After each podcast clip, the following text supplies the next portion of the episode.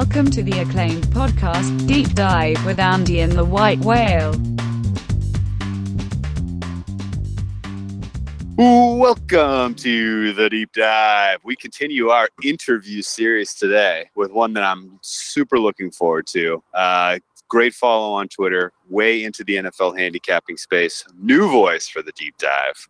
Uh, and uh, you know, definitely a, a growing presence uh, among those of us who kind of keep an eye out for uh, up and coming sharp, sharp talent when it comes to NFL handicapping. Uh, first ever appearance, as I mentioned, uh, I'll I'll I'll go with TA. Welcome TA to the deep dive. Hey, what's up, guys? I appreciate it. Uh, and uh, it's worth no- noting uh, your uh, Twitter handle at Cleve TA. I'm assuming that means you're from Cleveland. Yeah, I, re- I really uh, disguised my uh, my location. It was, I think I, I started that. I think I, I I joined Twitter like 12 years ago and couldn't think of a name and just went with the the first thing that kind of came to my head and said "Ah, I'm living in Cleveland and those you know made sense. So yeah, pretty, pretty straightforward. Excellent. Well, I, I followed along uh, with your content last year. Uh, I like that you're kind of a, you know, it's fair to say you're pretty much NFL focused when it comes to sports betting. Yeah, I'd say uh, NFL and um, I, I'm March Madness is probably my second favorite. Um, you know, I think doing full college basketball all year is difficult, but um, really hone in on um, on college basketball during March Madness. Got larger sample sizes, more data kind of comb through. So um, those are probably my two favorite. I mean, I do some college football, do some futures, and you know Heisman Trophy, et cetera. But um, I would say my kind of my my favorite and my number one is definitely NFL. Excellent. Well, that uh, that fits right in with us here. Um, you know, we pass the time with a little NBA, a little college basketball, a little tennis uh, during the off season. But the lifeblood of this podcast is handicapping the NFL. So uh, we're excited to chat with you. I think we share kind of a lot of the same sort of um, uh, perspective when it comes to handicapping NFL and trying to figure out what matters and you know trying to use specific uh, angles uh, to differentiate uh, the right side or the right total. So it's going to be a fun conversation here today. Uh, Andy, welcome as always. Um, any, uh, I guess, Andy, do you want to set this up a little bit? What we what we really want to kind of get into today? Yeah, and it's it's cool because we see you talking about this on Twitter, not not just you, but other people. But uh, it's something that's kind of interested me for a few years, even though I still don't delve too deep into it. But uh, and I think today we said maybe it was a couple years ago. One of the first persons I heard talking about some of these things was uh, Sports Cheetah, who was kind of in the Twitter news today. But he was on a podcast talking about the Super Contest. And I knew what the Super Contest was. I knew what some of those, and there's more. There's a lot more contests now. I knew what it was, and I knew how it worked. Then he started talking about some of his strategy. Like, you know, in my head as a maybe naive handicapper, it was always, well, you just you want to pick winners. Like you get more points for picking winners. but he started talking about, you know, he had fading consensus and where he had to do because of where he was situated in the standings. And, you know, he was for his hand was forced to make a play because there was an injury and he had to play a certain game just because everybody would have it, including some of the people ahead of him. And it was it was super interesting. I still can't bring myself to buy one of those fifteen hundred dollar T-shirts, but uh, it, it's always been an interesting topic to me. And and now now with the the addition of I don't know how long the Golden Nuggets been doing theirs, but there's the Golden Nugget contest that mixes in college football.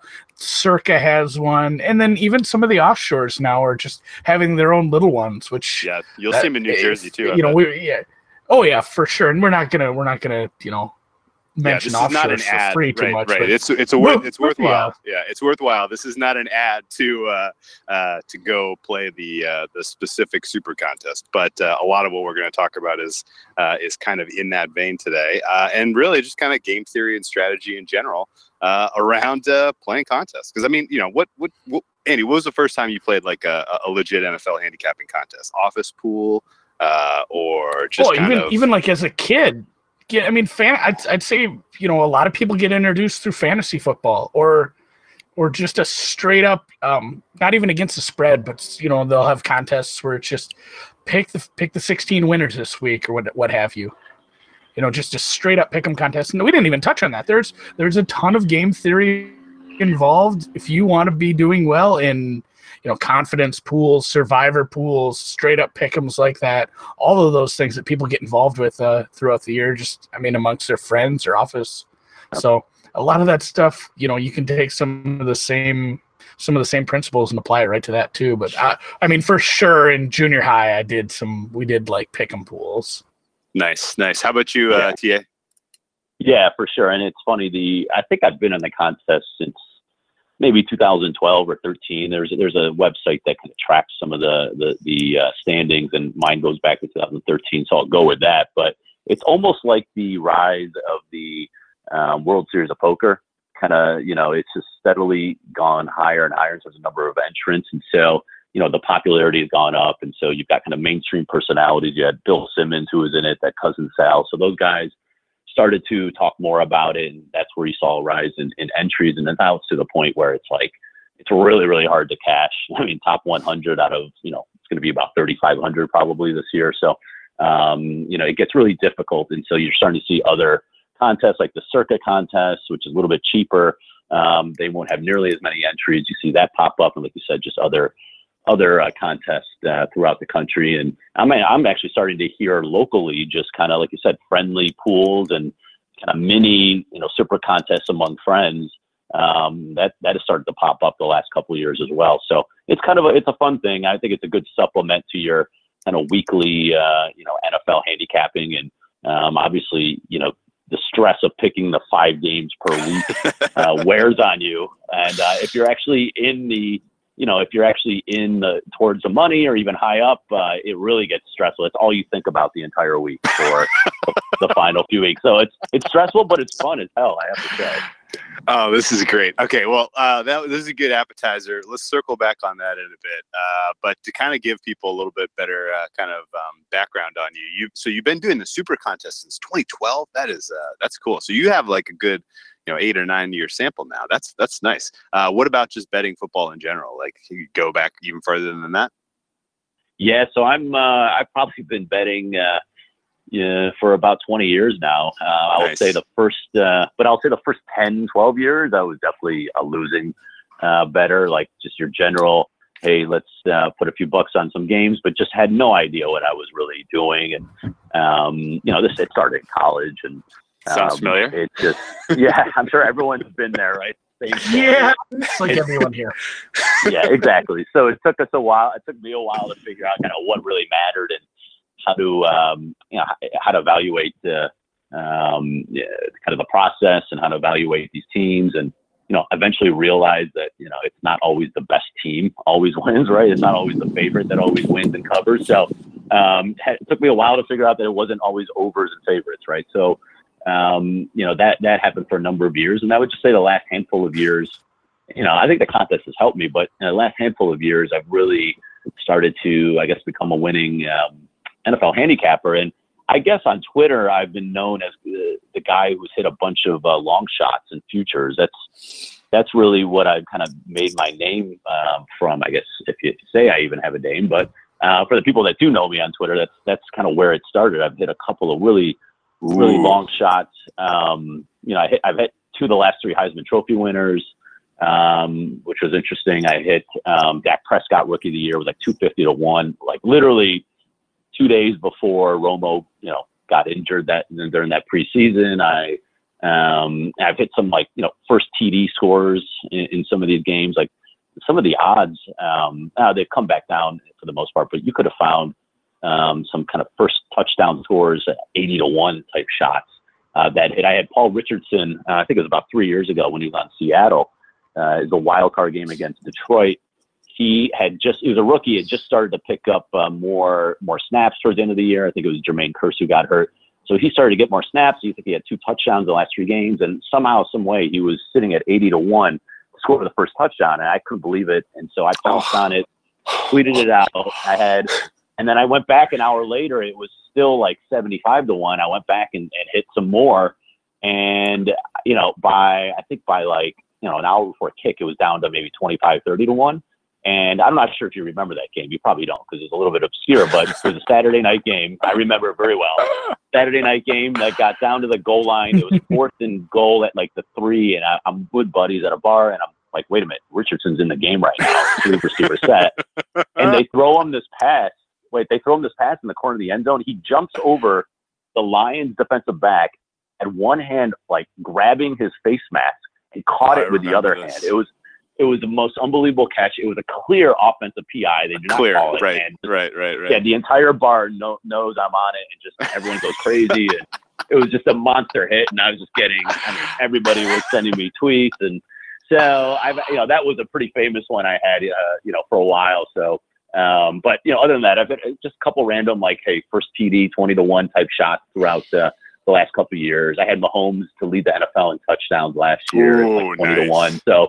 Yeah, so you know, I kind of I like to take some long shots, and I, you know, again, that's kind of how I made my name. And then, general, you know, through this contest, um, you know, whether you know, you'll get a lot of people that, that will scoff and say, "Oh, it's a still line contest. It doesn't really um, uh, measure, you know, your pure handicapping because you know you look at line move and it's still lines." And I get that, but I I pretty much bet all these games myself um, at those lines when I, you know, essentially when I decide to take them during the week. And you know, I'm doing pretty well. I've hit over 60% the last two years in the contest. I hit almost 62% two years ago. Was in the top 10 for a while.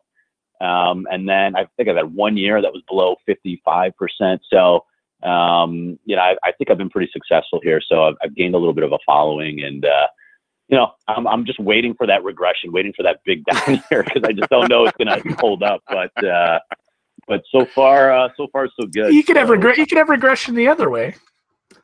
You know, True, if, if you're true. waiting for that big down year, you could be you could be waiting for that big year where just everything clicks. Yeah. and that Yeah. would be fun. God, just not. I mean, the money obviously, but the big check and I mean, your your Twitter bio writes itself at that point.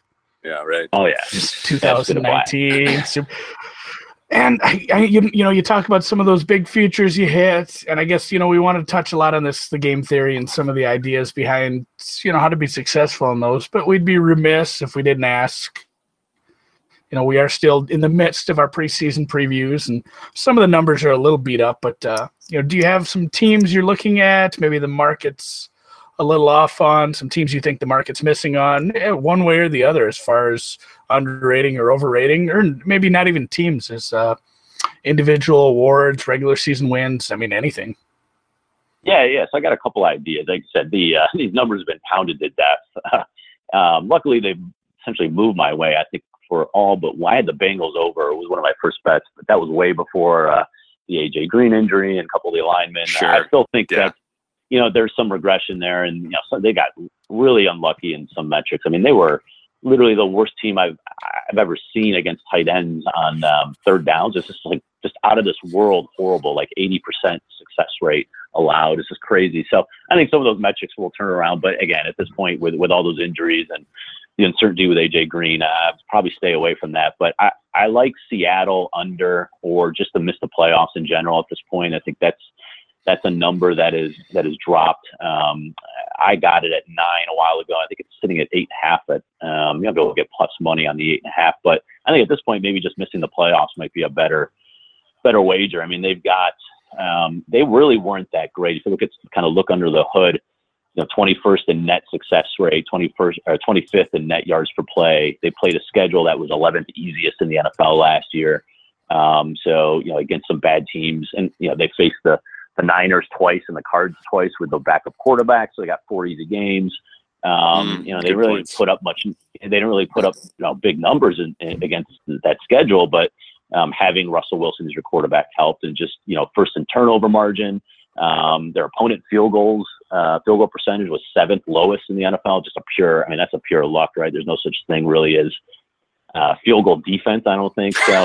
You know, and, you know, it's one of those metrics that, you know, I mean, how many block kicks do you see a year, right? It's not often. So Not um, often, those are a no. couple of the looks that that regress. And then you look at, you know, I, I posted um, yesterday just some some schedule quirks. I mean, they historically they have been absolutely dominating at home under Pete Carroll on uh, in primetime games. I mean, seven, 17 and two straight up, 15 3 and one uh, against the spread in home primetime games since he's taken over. And last year They recorded three three primetime games at home, went three and zero. Of course, uh, they only had one on the road. They lost that one in Chicago. So this year, um, they've got a brutal primetime schedule. They play um, three road games uh, on the road, or three primetime games on the road, only one at home. I mean, their primetime road schedule, they got to play in San Francisco, Philadelphia, and in LA against the Rams. I mean, absolutely brutal. Um, so, you know, they kind of lose that advantage by having to go on the road instead of getting those games at home. Um, and, you know, they probably won't even be, they won't even be a favorite, I don't think, at San Francisco um, uh, at night. That's probably either a pick 'em or, you know, maybe a slight favorite. But in any event, they're, they're going to, you know, they're definitely underdogs there um, in general. And then, um, you know, you just look at things like uh, their sack rate. Last year, they were 14th in sack rate on defense. Um, they lost uh, Frank Clark, who had 13 of their 43 total sacks. Uh, He's obviously yeah. now on the Chiefs. They they lose um, uh, Jarran Reed, who uh, was second on the team in sacks. He's going to miss the first six games because of suspension. L.J. Collier, who could have been kind of a, a reinforcement, who's their first round pick out of TCU. He's he's hurt right now. He's got a high ankle sprain. So, I mean, 54% of their sacks are gone um, just from those guys, and then you know they really haven't replaced them. So. I think combination of some some luck going against them this year, the schedule you know much tougher, and um, some of their their front seven um, issues I think are really gonna gonna um, yeah, show itself, especially early in the year. They've got a brutal schedule against some really good offenses. So uh, without uh, Reed in those first six games and maybe Collier, it's going to be really big. So I, I, Uh, I'm fading Seattle, that's for sure. Excellent. That is excellent. That was a hell of a breakdown. Um, what do you make a fair price on uh, the Browns for the Super Bowl? You're a Cleveland guy. Oh God, You got to be. Are you drinking the the the, the orange Kool Aid this year?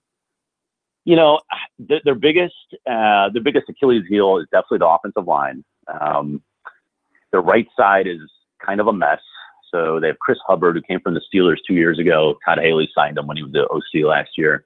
He had a rough year. Um, their right guard is a guy named Eric Kush, who's essentially been a career backup.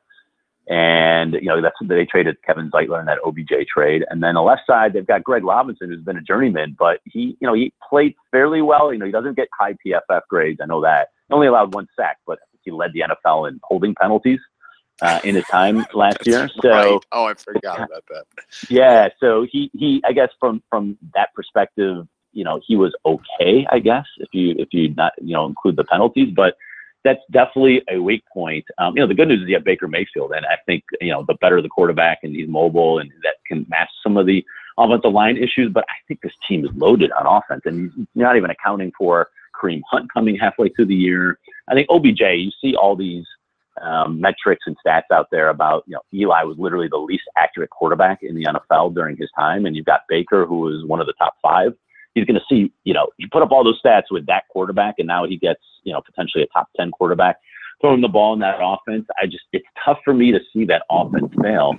And defensively, they've, they've added a ton as well. Their, their front, their front seven is really good. They've got a couple of good rookie linebackers who are, who are showing off. So, I mean, I, I'm not saying they're going to win the Super Bowl. I wouldn't do that. I think 10 wins is is very realistic. Um, if they won 10 games and you know won a playoff game or got uh, you know got to the second round, I think that's most realistic. I wouldn't. Um, I would rather have the Colts. If you gave me, you know, gun to my Sure. head, if luck is if luck is healthy, I'd rather have the Colts, the Chargers, the Chiefs, and the Patriots. So I'd probably put them fifth in the AFC.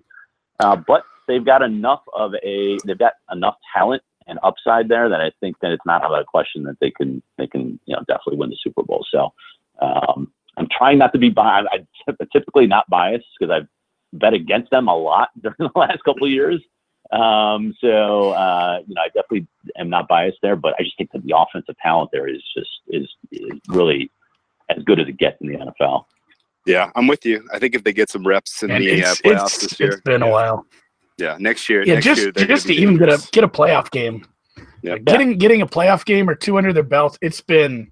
I actually had to look this up. I couldn't remember if they had one this century yet, but it has. It's only been since. It's only been since 2003. Jesus. Oh yeah. The Well, remember oh Kelly Derek Holcomb Anderson. versus Tommy Oh. Maddox. Jeez. What a Oh, game. jeez. I mean, the Derek Anderson year, I think in 2007, they won 10 games, and normally that's it's you know an easy uh, playoff uh, berth, but for whatever reason, somehow that year, 10 wins did not get them into the playoffs. So even even their one good year, they couldn't get into the playoffs. So uh, it should be uh, should be an interesting season. So um, if they were in the NFC, I'd probably like them a little bit more from a value perspective. But the AFC is just absolutely loaded at the top. It's just hard to Yep, hard to yep, see yep. them above any of those other teams. Yep, we agree. Um, yeah, got them circled for uh, for February of 2021. Though uh, they are going to be an absolute nightmare with uh, if, after they get a little bit of uh, playoff reps under their belts. Um, cool, oh cool. god! Can can you imagine AFC title game in Cleveland? The river's on fire in the background. They Uh. run out of the tunnel. I'm jacked. I'm jacked. You realize they had a scrimmage here last Saturday. They had 40,000 people at a scrimmage. Oh my Uh, goodness! Oh, I, I'm I'm sure it's a fever pitch right now. I mean, it's just been it is. I mean, it's been a good while since they've had this much hope, and I mean, just the star power, and I mean, even just the fun names, and as fun as Baker is, I try, I try so hard to hate Baker. It's it's difficult. It's really really difficult because it mostly because and it I- proved me wrong. I didn't. I wasn't. I wasn't super high on him coming out, and He looks amazing. He showed me Yeah. up. So yeah. So Yeah. now I guess I'm a Baker fan. I guess. Yep, yep, yep. Um, okay, uh, quick. Want to ask you one more quick question about uh, futures because you wrote a great piece that I fully, you know, I fully bought into. Like, oh yeah, holy smokes, this price is ludicrous. Uh, and it was your Kirk Cousins MVP look. Uh, Andy on the line here is from Minnesota. He's a Vikings guy. He doesn't really know where to go with the Vikings this year. At least we haven't gotten there yet. We're to get there when we uh, record our uh, NFC North preview here in a bit. But um, but you know what what what what was the take on uh, Kirk Cousins and why do you think he presents value in the MVP market?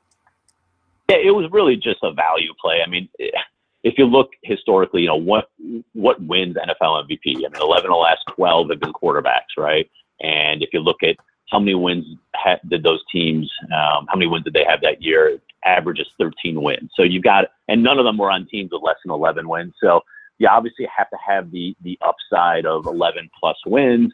Um, you got to be a quarterback, and just do just that basic filter alone um, I was looking at the prices, and Kirk Cousins was, you know, seventy, like seventy-two to one. He was up to eighty to one at one point. Uh, among all those quarterbacks, that you would say, all right, they have a chance to win eleven plus games. And the, the the second closest, I think, was Dak Prescott at fifty to one. It wasn't even close. I mean, Lamar Jackson was forty-five to one at the time. Trubisky was twenty to one. It just made no sense to me, other than nobody really likes Kirk Cousins from a, you know, it's kind of a boring boring quarterback and um, nobody wants to bet him. That's the only reason I can come up with. Uh, because from there's no way that Mitchell Trubisky should be 20 to one and Cousins should have been, you know, in the 70s. Um, and for me, it's, you know, I just think that from a kind of characteristic perspective, again, Minnesota definitely has the the possibility of winning that division. They could be the best team in the NFC. They can easily win 12, 13 games. Mm. You know, expectations are lowered this year. I think for the Vikings last year, they were everyone's Super Bowl darlings, from what I recall. Uh, a bunch of people picked them to win it. A lot of pressure on him after signing that big contract. So from that perspective, I think that you know the, the lights aren't going to be as bright on him. Maybe he's going to settle in a little bit. Still has awesome weapons, obviously between Thielen and Diggs. Uh, they drafted Irv Smith out of Alabama at tight end. He can provide some punch. You know, they they increased the um, uh, the quality of the offensive line. They drafted Bradbury as a first round center out of NC State. So that offensive line should give him um, you know some more time. He faces the eighth uh, easiest set of pass defenses in the NFL when you look at DVOA pass ratings uh, from last year. So Oh, no way. he's yeah, and and the and last year he played. He he faced five teams um, who are in the bottom ten of DVOA pass defense, and he completed seventy two percent of his passes, thirteen touchdowns, two interceptions, eight point three yards per attempt. So he shredded those teams that were bad. I mean, he was just he he was really good against the bad defenses, and he stunk against the good defenses, and. He's going to face an easier schedule, and then you look at the kind of the weather conditions. Um, he's not a guy who you know you think is going to succeed in cold or, or snowy weather or, or rainy weather. And last last year he had to go to Seattle uh, on a Monday night in I think it was late November, early December. Uh, they had to play in Chicago uh, late in the year when it was freezing on a Monday night or Sunday night. So he had a, a couple of tough tough outings. They played the Patriots at, at four, you know, local 4:30 when it was kind of ugly weather. He doesn't have to do any of that. I think his his toughest kind of weather conditions is uh, late uh, late November in Seattle. Besides that, he's playing in a dome or in warm weather for majority of the season. So he's not going to be affected by that. So kind of all of that, you know, you put that in in a um, you know, all those ingredients, and I think from from a value perspective, it made sense. I mean, he is down to thirty three to one right now. So Oh. somebody moved that line, uh, or somebody was paying attention. So Yeah, um, yeah, yeah, yeah, yeah. got got cut in half. Yeah. But uh, I don't know, Andy. What do you think? Yeah, no, and like I, I did a little Vikings preview with somebody today, and we we touched on it here. And the, I guess by the time you hear this, we'll already have the other podcast, even though we're recording these out of order. But we we have in the future, in the past, talked about the Vikings. I believe everything you said, and I think with the with the top tier wide receivers, the addition of a good tight end to go along with Rudolph, maybe some more play action. And that's what I'm saying. More play action, more uh, more plus EV plays. Like it was just Mike Zimmer steps in, says we need to run the ball when you have this great offense. You have everything but the offensive line put out there. You have maybe that's your only weak spot. And as we saw today in in a couple uh, the article and some discussions, maybe offensive line isn't the most important thing if you're if you're sequencing your plays and calling the right plays anyway. It's more on the quarterback. So I believe in the offense. I'm just skeptical about the play calling. Like uh, the Yeah. play calling unwitting, unwittingly can sabotage a great offense like this because it, could be a great offense. Diggs and Thielen are all world, like, eh, and then you decide you need to establish the run. That's going to be an issue. It's Best, uh, yeah, that's, best that's the only thing holding me back. Sure. I, So I what- think it is. remind It's, me- it's for sure top Remind three. me. So two years ago, when uh, the Vikings were what they were the best team in the and or second best team in the NFC, what did Case Keenum finish in the? Was he in the top five or ten in MVP voting? I don't recall. He had a great year. Um, but that, I mean, that's Case Keenum. You know, he he he put up ridiculous numbers because they they protected him. Um, Shurmur actually was a pretty decent offensive coordinator, not a good head coach, but a good defensive or offensive coordinator. So he put them in good positions, and you know, Keenum, Keenum was able to uh, to put up some good numbers, and they they won a ton of games. I mean, if Cousins can do that plus a little bit more from a you know passing perspective, I, I mean, at very least, if I can at least hedge it, maybe if you give me a hedgeable uh, position late in the year. Um, Well, it's a great number. maybe- it's a really good Yeah. number. like it was. Right, Oh, yeah. that, that's yeah. that's what I want to touch on. It's on. already a good bet. this is something I've wanted. Yeah, I've wanted to say this for a while, just because it's just, it goes back to some of the things we said in like the the cognitive biases episodes, as far as the stuff you'll see in the media and on Twitter. When you see that headline that says Mitch Trubisky is the the biggest liability for you know more people are betting on Trubisky than anybody, and he's this is his number. It's like, well, yeah, I get what his number is now. He got hit because he was eighty to one, and that was too high like the those those headlines and those sensationalist articles you know, saying, "Oh, everyone's betting on Trubisky MVP." Well, no, they're not. They were. It's the same thing as like, "Oh, the sharps, the sharps are on this side." No, they're not. They were they were in when it was three and a half on Tuesday. You know, Right, and, and it- the same thing goes with Cousins. Like now, like you're you you wouldn't you wouldn't want to bet Cousins. You know, probably at the current numbers, like you said. I mean, you said it from the get go. It was a value play, and that's something you'll find early in the summer it's something to look for in the future if uh, when those numbers first start to come out there are numbers that are going to be way off and it's just you know you start looking at the percentages and whatever what, i mean what did you get kirk at I got it eighty to one. when you when you yeah i mean just Awesome. i mean Just you think Yeah. think of think about the odds that the minnesota vikings with those two receivers you throw in a couple decent tight ends you throw in dalvin cook the odds that the offense gets their shit together stefanski's a good coordinator and they they have a, a decent season like 2017 where they go off win 12 13 who knows how many games. I mean you just you, how often do you think that happens? Because at 80 to 1 and they're, they're saying it happens like 1% of the time. Yeah, and that- that's that's just low. It's a little. It's It's, a little too low. I mean, that's that's kind of how you got to start to look at some of these, and I, it just it does Sure. bug me a little when uh, you see headlines like that. Like, no, I mean, it's smart people took value on Trubisky at a huge number. They're not betting him now at twenty. Yeah, and they That's might even give them. talk. They might even give those tickets back if you let them now, because we have not Yeah, heard anything positive out of Bears camp. um, but okay. all right, yeah, that those are on prop swap. fasci- Yeah, fast. yeah, fascinating breakdown. Either way, uh, that was very very cool. Let's let's pivot and talk a little bit about uh, the super contest then. Um, so I I I first uh, kind of came across your content last year, uh, and in particular, uh, you did uh, especially well. In the super contest, especially um, you know, you know, in the early in the early quarter of the season, you were in the running for like um, you know, like the quarter fifteen grand bonus prize, right? Yeah, so last year they started the, you know, on top of the the year long contest, which is this has normally been. They did, you know, every four weeks uh, give away fifteen thousand for the best record, and I started off really hot. So I, I think I was sixteen and four, something like that, and I was a half a game ahead of the the second place guy, and he had. He had Denver plus five, I believe. It was a, a Monday night game. It was, the, it was Kansas City's first long. Uh, no, Kansas City did win that game, but they were just mowing down the opponents. So uh, that line was a little bit inflated, and he had Denver plus five, and um, he was a half a game behind me. So uh, I was trying to uh, see if there's a way to hedge that. The line had already moved. It moved maybe like on Saturday to um, to three and a half or so.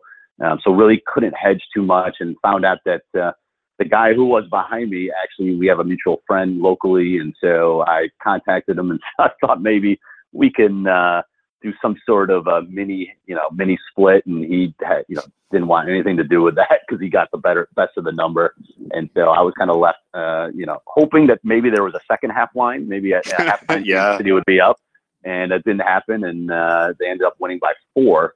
Uh, Kansas City did, so it was right in between the the actual number that that you know the the closing line of uh, three three and a half and the the contest line of five. So it was absolutely brutal. I was I was praying because because Keenum was trying to drive them down late. There there Denver was down four, and I was hoping for a pick six, but uh, to no avail. So, uh, so I lost that unfortunately. But that was a sweat. If That anybody that was going to deliver, yeah, exactly. and I've we've been on seen the it wrong side of that before. Adam, Yeah, we've seen it before with Kansas City i- on Monday Night Football the year before. They did it against the. Uh, they got the backdoor cover against uh, the Redskins, right? Oh, I'll never forget Absolutely, yeah. That's what I was Oh thinking. God. Yeah, and that happens a lot on prime time Oh. games too. Oh, sure. Not sure. even it happens way more in prime time than it does in uh, regular regular games for whatever reason. I think I think defensive players want to score Of course. more on you know national TV, so I think that's Oh, of probably why. But yeah, I, w- that's what I was Standalone hoping primetime for. games for sure, for sure. Absolutely. So it was a brutal one. Was- but, wasn't that uh, something, fun Will, that um just maybe earlier in in my betting career when I'd in introduction to more gambling Twitter, and the boards and stuff, and talking to other people about what they do, that was something that blew my mind early on. Was people sports betting to offset other things like that?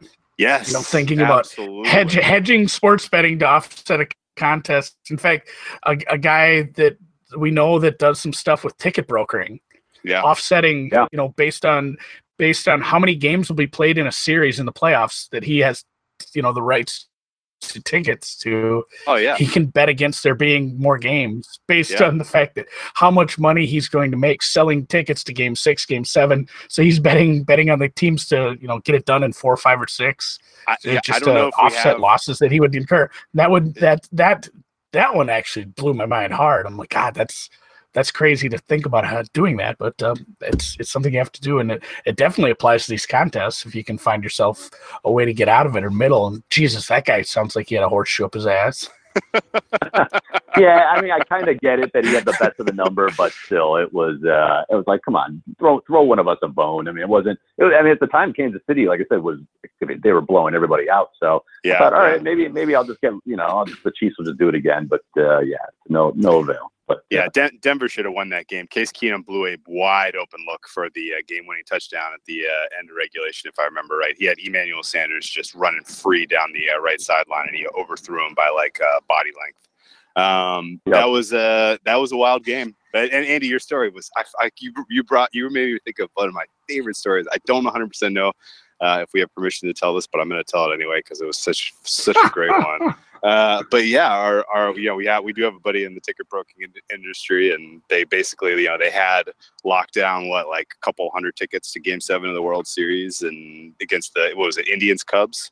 uh, and they're basically like, Oh, okay, these yeah. tickets, like if this game is played, these tickets are worth blank to us Yep. because we will resell these Game Seven tickets for, you know, they'll go, you know, baseline they're going for a K a pop, you know, but you know, so you know, if if the game happens, it's worth this much to us, and if it doesn't, then we will be out this much, right? And so basically, like he was like, you know, flew him, they flew him directly to Vegas with a bag of cash, and they were like, "You're going you know, go and place bets on the Indians to win Game Six because, you know, if if uh, if they do and they close out the World Series, then we are screwed." Uh, and yeah, he was showing us the tickets, and you know, sure enough, David, David Purdum's tweeting out, "Oh, sharp player walks in and played, you know, Indians money line for forty grand." You know, it's like he's like, "Yeah, well, not exactly a sharp player, but yeah, that's why we were there." so, you know, No, that's funny you say that. That's interesting. Like that, yeah. You just don't know these headlines. People take it as, oh, it must be some real Yeah. big guy. No, I mean he's just laying, he's laying some some He's- risk off. That's all he's exactly. doing. You got to cover your liability. Um, yeah, you'll so- you'll never know why some of those bets come in. That that was the biggest lesson for me out of that whole situation. Like you'll Yeah, right. never know why why some bets come in. It could be wild ass reasons like that. yeah, we still don't know why that take guy it- bet. take everything we, with a grain of we salt. still don't know why that guy bet eighty grand on Tiger Woods. Uh, out of the gosh. freaking blue, first bet he ever made in his life. Sure enough, yeah, right. Right. But you know, yeah, that that there's there's all kinds of weird stuff like that in the uh, in the coverage of of the of the mega plays at these shops. But anyway, we digress. Uh, so super contest specifically, I have I went I did a full on deep dive on into the stats from the last couple of years because it's so interesting because it's such it's a it's a big part of the popular you know content you know around surrounding sports betting and NFL betting uh, year in year out now. Uh, and you know this this um, you know this particular contest it's worth noting a couple things for you know for those of you listening who are especially sharp players um, you may ask well why don't you know why don't i play this I, I haven't played the super contest now in the last two years i kind of got to the point where i was like eh like yeah they're taking a rake now. Oh my god so many people are competing like it you know diminishing returns really in, ter- in terms of like how much time it took to really uh, you know kind of go through the picking process. And you you brought it up right. If you're doing well like good luck getting anything else done in your entire life because like you know it's, it's life-changing money. And you know it's it's uh it's but it's still it's it's a hell of a lot of fun there's a lot of people out there who will enter pick'ems and you know and you know that particular contest and other contests and stuff like that. But just you know a couple things to look out for definitely check on is there a rake? Um, it's worth noting for instance in you know the super contest and the super contest gold this year the gold does not have a rake. Uh, but uh, the trade-off is it's winner take all. Um, so you're not going to necessarily cash even if you have like an unbelievably solid you know uh, unbelievably solid season. Um, and you brought up something interesting uh, towards the beginning of the podcast where you were like you know people kind of you know poo poo uh, how you know records related to the super contest because it's you know you can just pick against stale lines and so i kind of thought I, I i've heard that criticism. I've made that criticism in the past. Like i've definitely been like oh yeah well anyone can do better than 50-50 because you know you get a you know handful of free plays every week right? And, but i was kind of curious and andy and i were talking behind the scenes at one point and i was kind of like I'm, i bet i have the data i'm just going to freaking run it because i'm curious. It's like if you just take if you you know what what is the, what is the baseline right? Like what is the baseline for um, you know expected performance if you're picking super contest right? Like it's not 50 50 it's not you know coin flipping right? Um, there's no vig on the lines like you're getting plus three and minus three on either side right? Um, so the question is like you know what is what is an expected performance? And so i said okay well let's just take saturday morning um, we'll look at you know when the picks are due. We're going to exclude thursdays we're going to exclude saturday games. Um, but we're going to look at saturday morning picks here and say okay well we'll take the top five uh, biggest line moves of the week and just pick those five. So basically the five most stale lines you know any given week Mhm. right? And say okay that's your that's the entire process. We're not hit doing any additional handicapping just taking the five stalest lines. Andy guess for me uh, what percent did that process yield you in the super contest in 2018 I don't know, like 54? oh my gosh on the nails i didn't prep That's you what I was gonna say, all. too. Really? Oh, look 54 at- percent look at exactly Yeah. exactly you would have Feels gotten like- yeah, with even with Yeah. like yeah, synthetic CLV like that, you still got to be a winner. Yeah, that's you wouldn't win the That's contest. exa- yeah, that's exactly the point I was going to make there. But yeah, uh, if you would if you had taken the five staleless lines every week, week in week out, you get 46 wins last year uh, out of 85 picks. 54.1 percent um and Ooh. you know it's it's uh and that's kind of reflected in the distribution of results um ta what would you guess uh the median win percentage was amongst the 3000 players last year Um, I'd say 52%. Oh, you are on money again. Uh, it's a little lower than just picking against stale lines, presumably because some people just kind of give up. I guess, right? I mean, like a lot, like like they're Yeah. like the scores we're looking at the end. Like you're looking at a points, and if you don't get your picks in some given day, then Right. you, know, you don't get anything, right? So it makes it look like you lost five when you really just didn't pick anything. So, um, the uh, the so yeah, fifty two percent gets you the median. Fifty four percent uh, is the basically doing nothing, doing no handicapping at all. Uh, and uh, what is what does it take to get into the top one hundred? So just to put in perspective, last year I hit 60.2% and I was 187th in the rankings. two years ago, two years ago I hit 61.9%. I was 33rd. So it, you know, it all depends, but yeah, you need to hit. if Oh, it's gotten a lot even, tougher.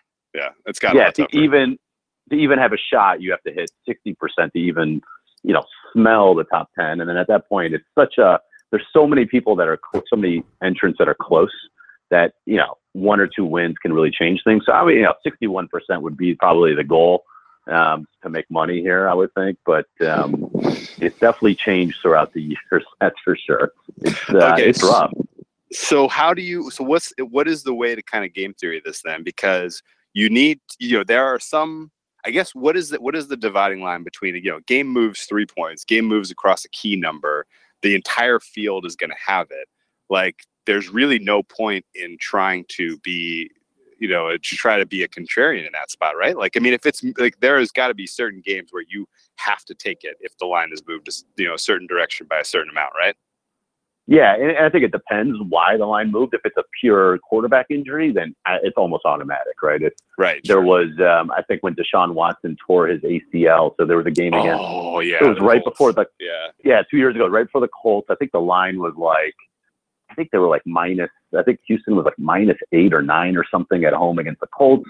Deshaun Watson tears his ACL, and then the line. Uh, so the the contest line was like minus nine, and the true line after um, he was determined out on Friday or Saturday was like it was like minus five or minus four. I forgot what it was, but it, it was you know off by like five points. So everybody took Houston, or sorry, everybody took uh, Indianapolis, and the Colts I think won that game outright. That wasn't automatic, just based on who the backup was, and there's such a was such a huge um, spread between you know the, the stale line and and the actual line. But I mean, if it's just purely a there's really no news, it's just you know major steam, then yeah, I think you can. Then at that point, you can at least consider um, either going against it or just laying off. For me personally, I, when if I'm ever thinking about that game theory, I just I just don't touch it. If I ever want to be contrarian for you know late in the year or whatever, I, I just don't touch it. I don't necessarily go opposite. Okay. Um, okay. um, but again, I, I, there, are, I think it depends why why the line moved and, and whatnot. And I, and so, real quick though, back to your your, your comment. The reason I, I made the comment about how you know people scoff at this not being a um, you know legitimate, I guess, um, handicapping you know uh, measure is because of that stale line. And you mentioned you know if you just took the the top five line moves, you hit fifty four percent. Well, I think people don't realize that there are times, like you said, that the line um, is off for whatever reason by a bunch of points, and you, you're kind of forced to take it, and then it loses, and that's not a game that you normally would ever take. So I remember vividly um, whenever Oh, Michael that's a good was on point. the Jets. Yeah, so uh, Vick was on the Jets what five years ago, six years ago, and they were playing in Buffalo. It was an like late December, or late November, early December game. Buffalo was a uh, I think two and a half point favorite at home. So that was the contest line. And then on Thursday or Friday, there uh, was a report that there was going to be a huge blizzard in Buffalo. So they moved the game to Toronto. Oh, I remember And- this. Yeah, so it was a neutral game on Monday night. That's in right. Toronto, and and the actual line flipped, and I think the Jets were like minus two. So I said, you know, I didn't even, I never even considered that game on my radar at all during the week, and I didn't actually like the Jets, but I, you know, I was like, got to take advantage here. You know, you got a neutral game, you got essentially a four or five point freebie, and I know a lot of people are going to take it, so I took it. And they got absolutely trained. they got absolutely steamrolled. They lost like forty to seven. Vick was awful the complete train wreck.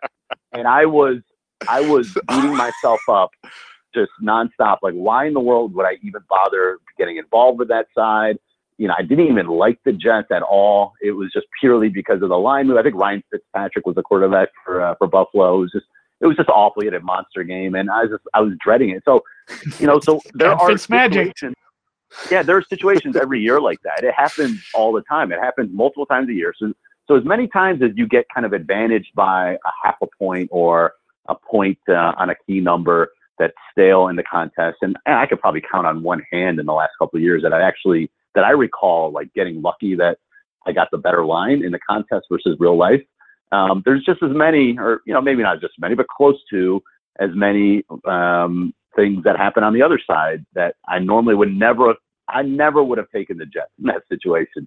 And in real life, I didn't actually bet the Jets. There was a purely contest. Sure. So I, I think people have to understand that that's part of it too. Like they never see that side of it. It's only the okay, you get the stale line benefit. Um, so j- Sure. Uh, just th- thought that there's was kind of interesting. Yeah. so. The other thing that people ignore when they're criticizing this sort of stuff is you you're forced to pick five a week. You know, so Right. like sometimes sometimes there's not five sides I like in a week. There's lots do you, of there's do you remember weeks when like we that. did the one on Twitter? Yeah, of course. Will. Yeah. We we missed we missed several weeks. You Of you don't have to bet five every week. We we forgot to Right. a couple times. Sure. Sure. yeah, I, actually, I would say during the week, I usually love three games, and I love, but I, I really feel good about three. I would say on average, three, sometimes four. Never feel good about all five. Never. I mean, it's always like, all right, these two, three, I really like. Maybe a fourth if I'm lucky, and then I just got to find that last one, and um, that's where you know you just kind of dig a little bit, and, and you have to make exceptions, and you know, wait till Friday afternoon and look at the injury report, and maybe you know you take a shot because of that. So um, yeah, that makes it difficult. But I mean, also with the stale line, a lot of times these line moves occur, you know, Saturday night or Sunday morning after times. all the sure. picks are in. Yeah, Sure. so you don't even get. You might get lucky with the line move, but you didn't. You didn't plan on that. So again, that wasn't. You know, it's not like part of the strategy. So I knew that line was going to be like that on Sunday morning. You, you know, when you turned on the picks, it just it happened after all the picks were submitted. So some of that is kind of organic anyway. But um, yeah, I mean, I think it's uh, you know, I, I understand the case, but uh, but there's definitely the other side of it as well. God, that that makes me think about the consensus play as well. Yeah. How many times do we that. see bring that? uh, yeah, that was. I, I don't know if yeah, that was probably percolating in your mind too. But like, I don't, I don't take that into account. And honestly, by that point in the week, I'm most of my plays are in. The only thing I, by the time we see consensus plays, the only thing I'm waiting for is maybe a first half or a teaser at that point. But yeah, some people really take that hard. It's like, oh man, I made a couple bets and they're in the they're in the consensus play. It's like, yeah, And, Oh, the number one eh, pick in the super contest. Don't- don't- the don't- Steelers. I'm yeah, screwed. don't- yeah, yeah, yeah, an don't L. don't do No, that. That's not yeah. a thing. it's That's not gone both ways. I've it seen does. both sides it of it.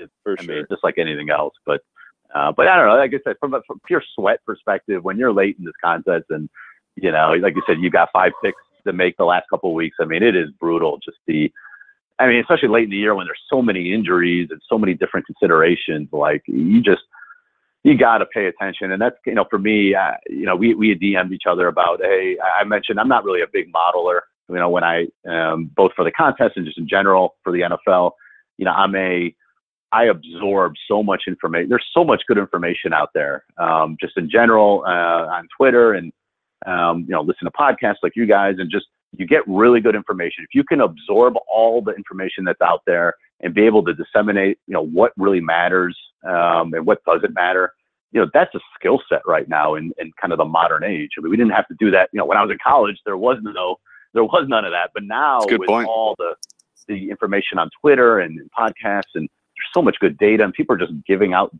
free stuff, um, and and forces you to uh, to really dig in a little bit more if there's something that's maybe contradictory to what you thought. So, you know, that that alone is a skill set that I think a lot of people kind of underrate. So I use that a lot, and I just use a lot of matchup data, um, and uh, you know, those sorts of things are really the the key for uh, for kind of how I how I pick these games and um, and know, really injuries I think are just a huge factor, especially cluster injuries and um, kind of off on uh, splits with certain guys on defense, especially, I think are really important. So um, those are the things I really focus on more than anything else uh, versus just pure modeling. I'm not good enough of a modeler, and this market's too efficient for me to come up with anything that I think uh, is going to beat the market. If I'm ever off on, on a model that's versus the market, I'm usually doing something wrong or I'm missing something. So it's not because I have an advantage. So Okay. definitely, uh, definitely avoid that. well this is this this this cuts to the core of kind of like my sort of philosophy and and kind of baseline thesis for NFL handicapping because I agree with you like there's a lot you know it, you know and and basically the market itself is a reflection of all of these people's models right and you're you know whatever Yeah. you whatever you come up with to, to get a baseline projection is not going to be better than a correctly weighted sample of 10,000 people's, right? Like there's just no possible chance. And so your best bet as far as kind of coming up with, you know, some edge against a highly liquid, highly efficient market like this is to come up with differentiating factors. And sometimes that's travel, sometimes it's rest, sometimes it's matchup, sometimes, you know, th- sometimes there is information that is driving the market. Yeah, exactly. Yeah, yeah. And shoot, a ton of we don't like to talk about this because so much of it is speculative, but a ton of NFL, uh, you know, it, differentiating factor is just motivation, which is wild to Oh, say it sure. but like it you know you have to think through that stuff and it, it sounds like cuckoo talk to to kind of t- you know to to just be like oh yeah no we're speculating that this team is going to be up for this game as opposed to every other team not you know what, what you know of course everyone wants to win you know but like no like sometimes teams are thinking about other things uh for sure Oh, yeah. so And- you know it's So let me hit on this point if you if you give me a second because I think this is really important, and I think I think Cheetah does this too. I think he's got like a psychology background, so sure yeah, I know he sure uses that with some of his handicapping. But I know for a fact because I know NFL players, I know ex NFL players, I know a coach in the league, an assistant coach right now. Um, 100% they don't they aren't always focused uh, the same every single week for every single game they 100% all read their press clippings they know exactly what is being said about them from a positive and negative standpoint. They know the criticisms. They know who's getting patted on the back. That all is um, part of the equation, and they feed into that stuff. I mean, there are so many times. It doesn't. Again, it's not 100% perfect, but so many times, you know, how many times do you see a team just kind of come out flat? And it's because they weren't prepared. They were they were thinking about other things, like you said. That the line was 10, and everyone on ESPN is saying that they're going to blow out that you know their opponent. That is, is going to be an easy win everyone's talking about how great they are. Like they they listen to that stuff. Um, you know, unless you're the Patriots, maybe they might be the only ones. But but in, in, in general, these players, especially nowadays, more than ever, they listen to this stuff, and it really, I think it's a, a legitimate factor. Um, and I know that there are. It might have been Rufus or, or someone has talked about, hey, there are studies that say, you know, there's no such thing as letdown or look ahead. I, I don't agree. I think it's really hard to, to decipher like how do you how do you even what's your input as to which games you would consider a letdown or a look ahead Sure. unless you're just purely looking at a schedule spot i don't know but um but i know this for a fact i mean i know these guys some some care about certain weeks and some don't and if you can apply that that that's something you can't really stick in a model i don't think I so yeah, so you include that plus uh, you know some of the the you know cluster injuries and some of the injuries I think is very you know that are very underlooked in the market.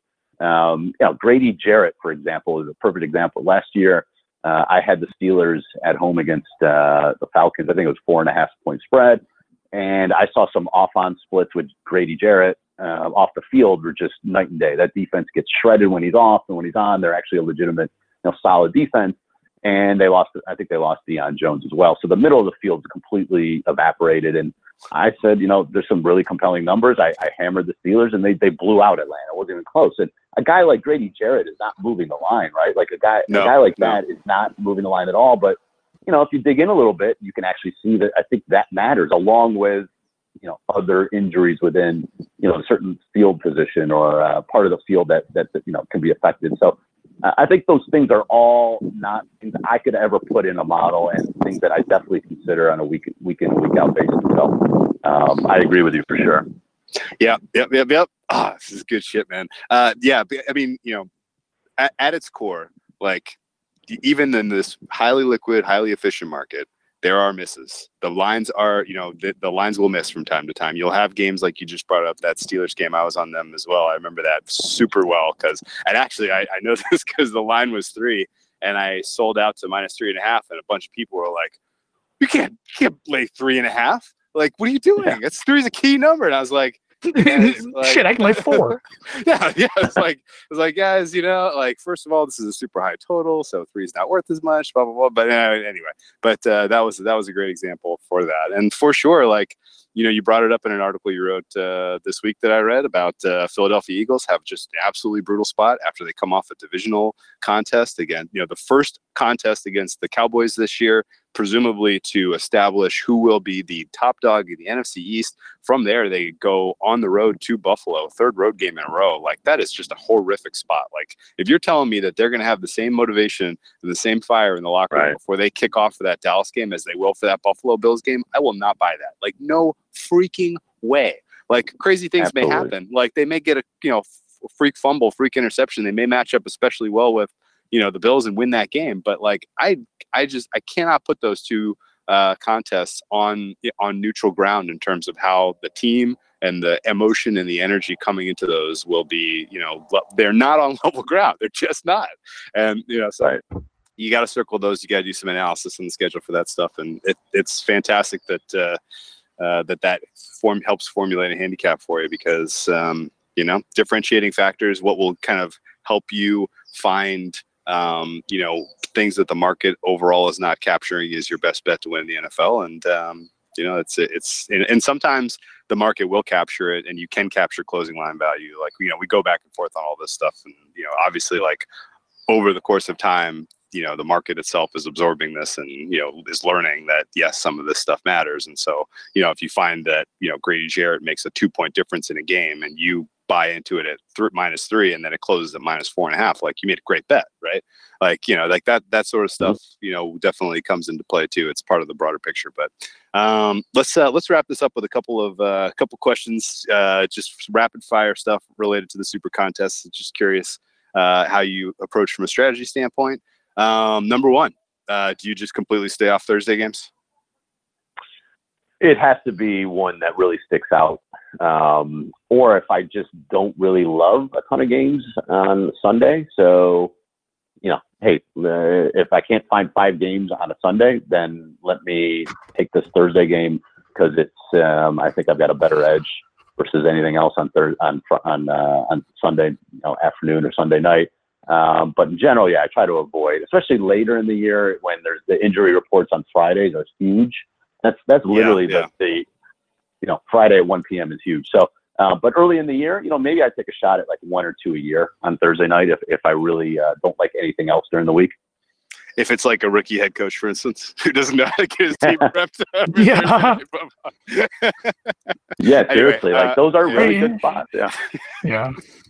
Are you doing any other contests, or just you just doing the super contest, doing Circa or the the Gold Nugget or anything? So I haven't signed up yet. I'm trying, I'm trying to find a time. Uh, I've got a ton of stuff going on uh, personally. I got a real job, so I'm trying to find uh, time in the next two weeks. But uh, I think I'm going to do the the regular super contest and probably uh, one entry in the circa just to feel nice. it out this year. Um, nice. I, it's funny you talk about the gold winner take all. I would have won it two years ago with how I finished, finished 33rd. Like that was no, cool, right? no. well, yeah, because it's such a smaller contest. I mean, I yeah, right, right. percent. Like, of course, I was going to win that. I think the winner was like 59 or 60 percent. I would have blown it away. But yeah, yeah, everyone else who was in the top 50 probably could have said the same thing. But yeah, that was, uh, I've always thought about it, but it's just five grand for winner take all. Yeah, I'm just not doing it. Yeah. stuff. Yeah. It depending on what your unit size is for game by game, like that's stuff you can put to work for the regular season, right? Like you can put that exactly. into, yeah. into play and potentially do even better than that, especially since it's winner take all. Um, the, um, uh, another quick quick question. Uh, we talked about consensus plays in super contest. Do you factor that in at all? Do you try to think of like you know, oh man, the public is really buying into this total horseshit this week, and I'm staying off that team because there's going to be overweight contest wide? Yeah, again, I, I think that your contest strategy is a lot different, probably the back half of the year than it is earlier in the year. But you know, I can I, I sit there because I also have a group entry with some buddies. So I have my own. I have a group entry, and we'll sit there and I'll say, here are the top. Here's going to be the top three consensus, and I usually hit you know one or two of them at least. Um, so that that is a good tiebreaker. Is avoid those if, Yep, if that's yep, one yep. that we're thinking about. So, and I'm typically a exercise. Centurion, and I'm a typical contrarian guy anyway. So it, it usually don't see that finish. You know, not usually thinking about a lot of those in the in the top couple anyway. So Right, right, right, right. It doesn't play into your decision making so much as just kind of just the exercise of okay, these are the ones that are going to be consensus. You're not looking to fade those spots specifically, but you just want to know. Okay. Um, last, maybe most important question: uh, How important is your team name for the Super Contest? I mean, it all comes down to that, really, right? Well, my team name is just my Twitter handle, so it's, it's simple enough. I haven't been uh, smart enough to change that yet, uh, but uh, I probably should because. Uh, Yeah, you're gonna have high uh, profile. you know, yeah, yeah. You gotta have the. You I gotta, you gotta have know. a secret team name. Although now it's good luck though, and you you have a, I know. you have an established record too, right? Well, yeah, and that's the point. Is like it keeps your track record. So if I change my name, you know, there are people that there are. I, I saw someone pointed out to me a, a forum that actually has been tracking who are the best, uh, you know, handicappers in the contest the last three or five years, and I think I was either number one or number two, kind of an aggregate. And so yeah, it's kind of cool to have that Oh, kind so of you track gotta stick with there. it. And so I, Yeah. gonna stick with it. Plus, I have, like I said, I have a group entry with some buddies, and we have a totally different name for that. So that's kind of my stealth. If I ever need to, you know, hedge late in the year, I will use that. Uh, I've already talked to them about, you know, hey, we'll uh, we'll split it up and uh, kind of use that as our as my personal hedge, and so they're okay with that. So I've got that stealth one just in case that uh, not a lot of people know about. So that helps out as well. Nice, nice, nice. Okay. Well, let's wrap this up. This was absolutely awesome. I think people are going to really love this episode. You you have you have a you have a, a voice and a cadence for uh, for radio, by the way. So if people give you more opportunities, that you should jump on them because you're you got the you got the uh, you got the skill set for this. Um, thank you I again. appreciate that. Where can people track you down again? Uh, the Twitter handle is Cleve TA, C L E V T A. Pretty pretty sta- standard, straightforward. So, but I appreciate you guys taking the time. It was uh, really fun. All right. Well, we appreciate uh, appreciate the uh, interview Yeah, no, and uh, absolutely. yeah, good luck to your brownies this year, uh, Andy. Uh, what was that OBJ news you tweeted at me? Oh, he apparently he's super hurt and he's not going to play all year. I don't know. It's Yeah, just, right. it's it's it's That was a really no, bad- something happened. He, yeah, yeah. He's no he, something something weird. Like they won't say. I don't think it's an injury. I think he's being a weirdo, like he is. like he, he's not practicing, and the, the it said in quotes because he has some things going on.